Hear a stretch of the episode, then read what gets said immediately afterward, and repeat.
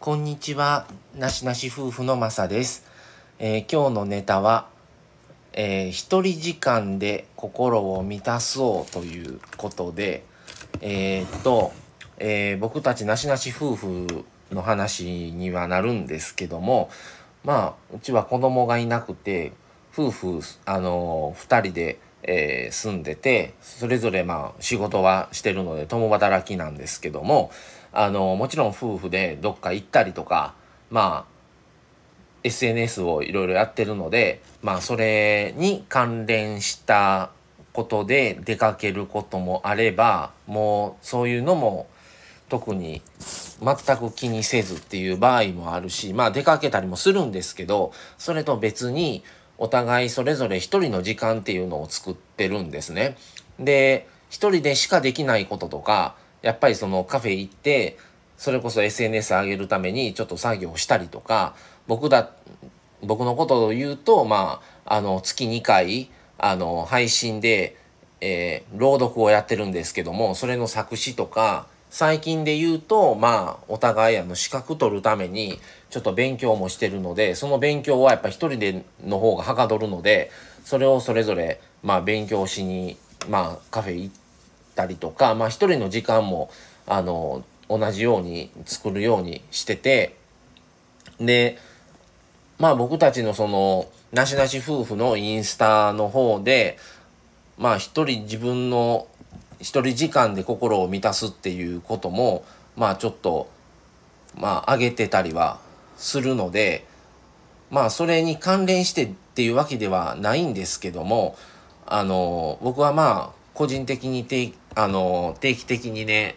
スーパー銭湯に行くのが好きでで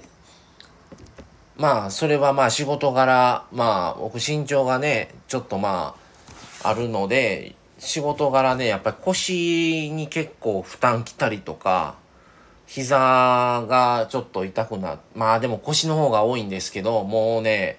もうだいぶねやっぱり長年やってるとね割と日常的にねちょこちょこ腰の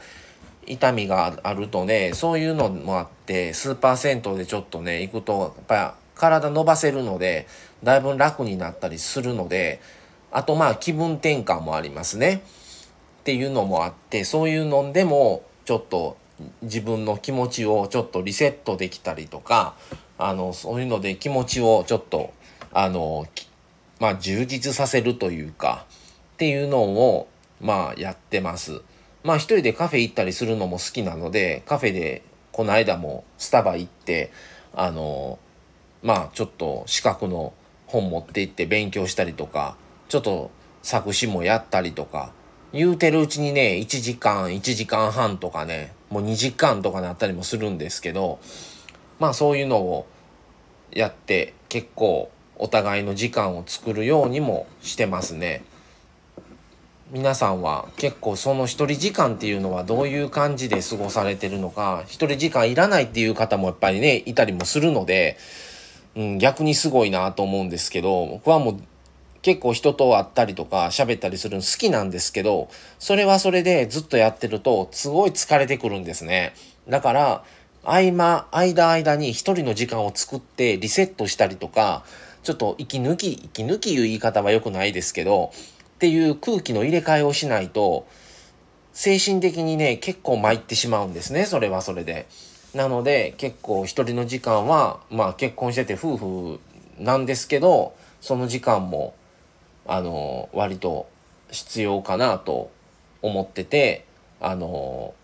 お互いにね時間を作ってやってますね。まあ2人ともね会社員と違って福祉業界の仕事なのでシフト制でも本当にバラバラなので曜日関係はあの曜日固定で休みがあったりするんですけど僕らの仕事はそういうのではないので割と毎週土日一緒とかそういうのではなくてもうほんとバラバラなので、そういう意味では割と一人時間が作りやすいっていうのもあるのかもしれないですけど、まあ一緒の休みだったらね、もちろん出かけたりとか、用事をするために一緒に出る時もありますし、のまあ、休みがバラバラっていう時にお互い自分の時間でこうやり、あの自分の一人の時間でしかできないこととかをやったりしてますね。っていうことで今日はちょっと一人時間を楽しむというか一人時間で心を満たすっていう話をちょっとしました。あとまあ僕一人の時は滝行ったりとかもしてるんですけども最近ちょっと行けてませんが